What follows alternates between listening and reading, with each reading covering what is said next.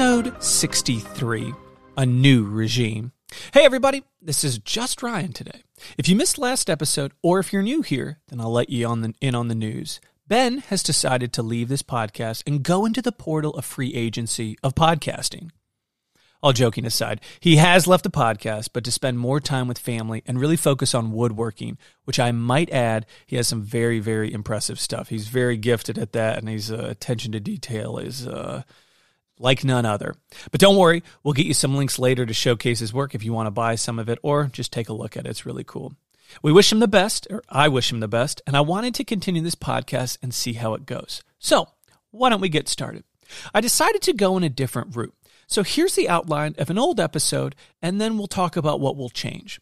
In previous episodes, we did small news items, then did three main topics, all under, I'd say, averaging about 12 minutes. Moving forward, and this is subject to change based on how you, the viewers, are enjoying it, I will be doing an opening monologue, one big story, then moving into smaller items throughout the episode. So instead of three main topics, it'll be one followed by smaller topics throughout the episode. And this is a big change because without the back and forth between Ben and I, it'll be more of Ryan's thoughts on a topic. Now, I don't consider myself an expert, but I am well versed enough in the AI space and have been in the space long enough that I believe I can have a very good educated opinion on it. And with that, each episode will be averaging about 20 minutes, a little longer, a little shorter, but hopefully better and more information in the space. Also, in previous episodes, I feel like our listeners knew who we were, but they didn't know who we were at the same time. So, in this episode, I'll give you a background of who I am as a person, as well as try and bring a little personality, more personality to the pod. And final housekeeping item instead of us simply um, moving on to the next topic, I've got a sound effect that will indicate when we're moving on. So, when you hear this,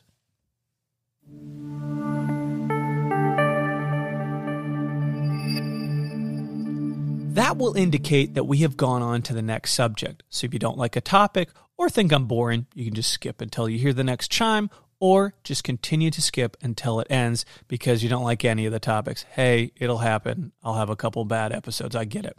Now, if you don't like the chime or if you want the chime changed, you can donate. Uh, uh, at, our little Patreon we have. It's called Buy Me a Coffee, and you can find that on our website, the ChatGPT Report at G, or the ChatGPT Report com. And I say that if you donate 10 bucks, I'll change it to whatever one you'd like. So we'll have a little fun with that. So, who is Ryan? Who is Ryan behind the mic? Well, let me tell you about my day and how, what what goes on through a day. Firstly, I wake up at 3 a.m. every day, and I get to the gym by 3:15 just to get after it. I then, guys, it, it, it's a joke. Relax. Come on. I'm a 33 year old father and a husband. I live in Virginia, and I've lived in DC for five years before returning to Central Virginia. My background is in tech sales, and I currently work as the head of sales for a construction company. I love spending time with my family, and I truly love all types of sports. So if you've heard previous episodes, you'll know about that because some of our references has been uh, very related to that. Some of my hobbies include golf, working out, and board games. I would consider myself a generalist. I'm pretty decent at a lot of things and pick up things pretty quick, but would not consider myself an expert in a lot of things. And that's what I want to bring to this pod. And what I have brought in the past is many ideas and concepts, but not digging too deep to lose you guys or act like I'm an expert. I want to bring you as much as I can so you know what's going on out there, to have at least a conversation with a friend or stranger and have just enough knowledge to open up a convo with them and hold your own, or simply to think, wow, I had never heard of that. Well, we got through a lot for this episode, so that'll be the opening mo- monologue. Thanks for sticking with me so far. So, without further ado, welcome to the new regime. I hope you stay a while, and I hope you enjoy the show and the future shows I'm bringing you. Let's get into why you chose to listen, because you want to learn more about AI, more about large language models, more about ChatGPT, more about the decade of AI. So let's begin that journey together. This episode is brought to you by Shopify. Forget the frustration of picking commerce platforms when you switch your business to Shopify, the global commerce platform that supercharges your selling wherever you sell With Shopify, you'll harness the same intuitive features, trusted apps, and powerful analytics used by the world's leading brands. Sign up today for your $1 per month trial period at shopify.com slash tech, all lowercase. That's shopify.com slash tech.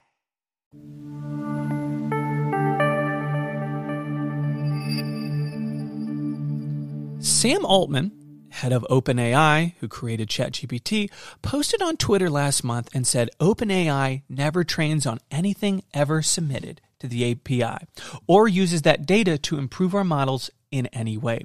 Now, this is a big concern as of late because we've seen companies ban ChatGPT because they're concerned with sensitive data being leaked, and those companies included, but are not limited to Apple, Samsung, JP Morgan, Bank of America, and Goldman Sachs.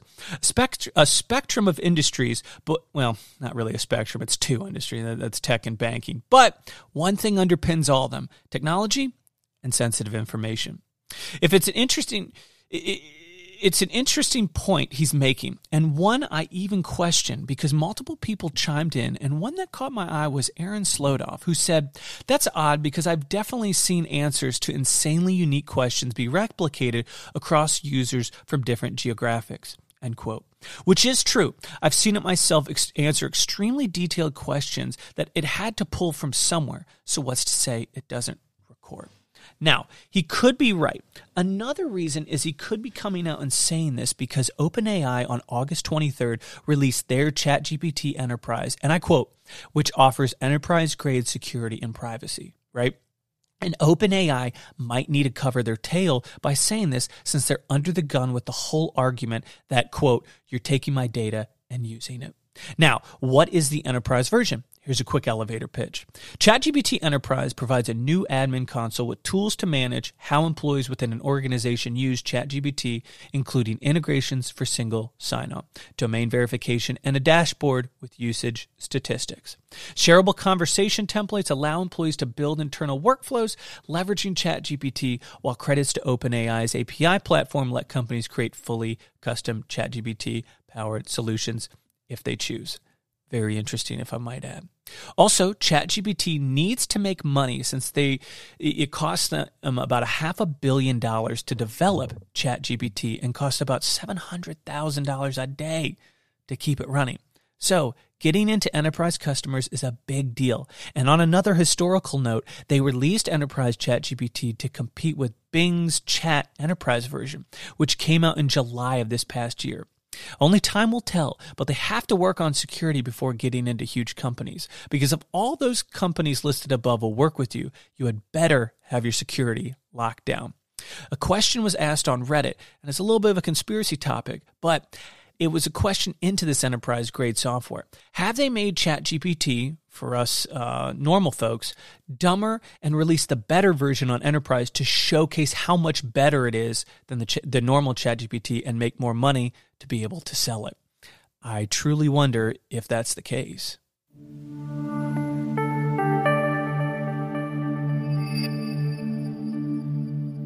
Some wild stuff is happening out there in the translator world for AI. HeyGen has come out with something truly spectacular. Basically, I'll give you the gist of the video, is there's a guy, Jon Finger, that posted a video on Twitter where he's talking in English for what he said was supposed to be around 30 seconds.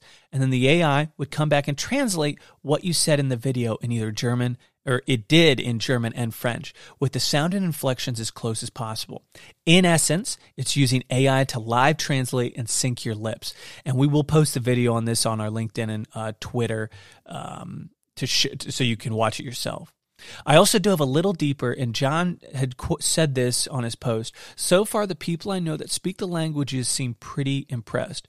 They said just a just a little robotic, but pretty incredible. And I have to admit, I did look at the comments, and a lot of people who were who spoke German or French did say pretty much the same thing. You could tell what he was saying, a little broken here or there, but it it, it got the point across.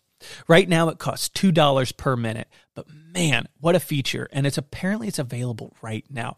So go check that out. What's neat here is it doesn't matter that it's not perfect, but it's the start, right? Think about where we'll be in the next couple of years. Shoot, by the end of the year.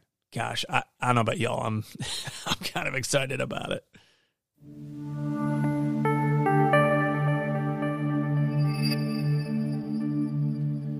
Quote you will not be replaced by AI, but someone who knows what to do with AI, end quote. Oded Netzer said that, a Columbian Business School professor. Now, I think Oded has listened to this podcast because even far back as January, we were talking about this, and I'm here to reemphasize this. AI won't take your job, but if you don't pay attention, somebody else with the help of AI will. So, guys, keep learning, even if it's just for a little bit each week, each day if you can. You don't need to be in the trenches every day, but give it a little time to learn and semi understand it, and it'll help you immensely. This sounds like a little self help, but don't forget that if you do 1% better each day, shoot, even every week, the compound effects will happen. So don't turn a blind eye to AI. Take a little time and get to really uh, familiarize yourself with it.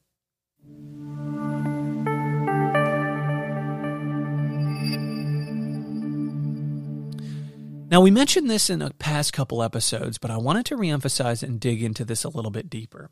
ChatGPT traffic has decreased again for the third month in a row. Uh, uh, I, I, believe the episode was 61, so two episodes ago. This is something we've seen happen, and that, you know, the cool novelty has now really dropped off. And people, what I think is people can't figure out how to monetize it. It's just a fun thing to help them out with little problems here and there. I also think people think that ChatGPT would be an end all be all that can fix all your problems, which by means, yes, it can do a lot, but you have to put some effort in it still. For example, it can help you with fixing coding issues. Only problem is that you still need to have some level of proficiency with coding to even start. But then with ChatGPT, it can now teach you how to code, so you could learn about it pretty quickly. But the key here is that you still have to learn and understand the concepts. It won't just do it for you. So I wonder how many people have seen this kind of as a barrier to entry, right? You still need to have some knowledge of it to do it. You can't just type in, do this for me. Although you can do that on a lot of tasks, some of the more complicated tasks you can't. Again, just my thoughts on that and something I did, and, something I also didn't think about was it's summertime. Who is probably using ChatGPT the most and has time to really understand this technology and dig deeper into it? College students. And it's been summer. So maybe their no, maybe their numbers are why we aren't seeing that much of it. Again, I have no true data to back this assumption up. This is just kind of what I'm thinking. But maybe we'll see an uptick later in September. Uh, we'll see. Also, as an aside, it has continually dropped from March when it went to from 8.7 minutes on average time down to 7. Now, my theory on that is that the drop has happened because think about it.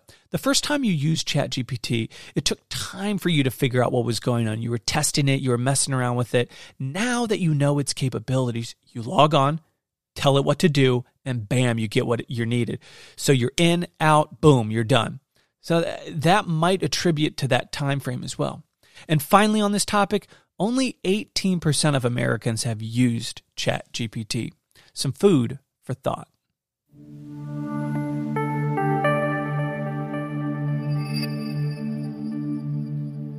Microsoft and Paige, a technology disruptor in healthcare, are partnering to develop a massive image based AI model for cancer detection, using an unprecedented data set of billions of images to identify various cancers. And again, we've talked about this in a previous episode, but um, in very specific ones, not the general overview of Paige at Microsoft.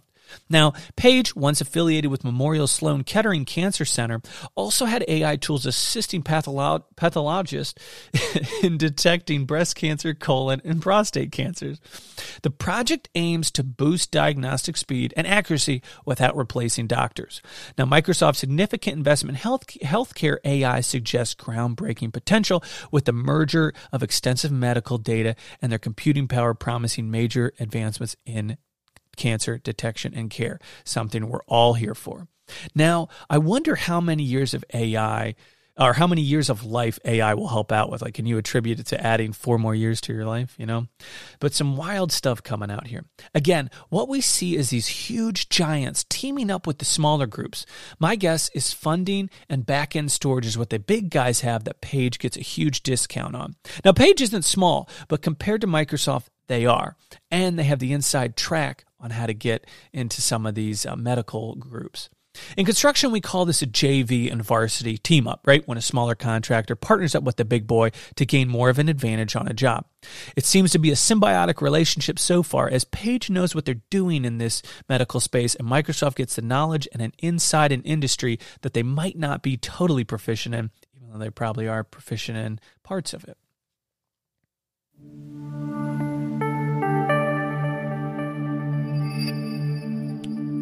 AI coffee shop?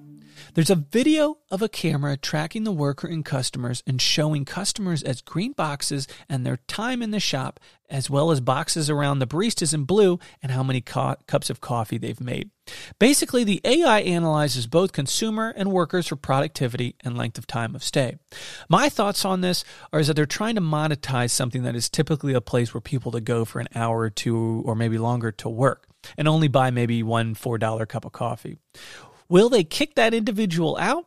And then if you're a barista and make five cups of coffee in 20 minutes, but all five were the toughest ones to make, will the AI know that? Or will it just say you only did this amount of work? To be honest, it sounds more dystopian than anything, and I could see higher up saying they'll use it as a helpful tool to make judgments from it but I, I'm not a huge fan of it nonetheless. It can be useful in letting a company know on average how many cups of coffee a barista should be making and average time a customer spends, uh, you know, with you. Again, check out the video, but personally, I'm not a huge fan of, of this idea. And I've echoed a comment made by the collector on Twitter where he says, and I quote, the amount of data being accumulated here is unreal. Not sure once processed what all possible results, behaviors can be generated. Fascinating, but scary, end quote.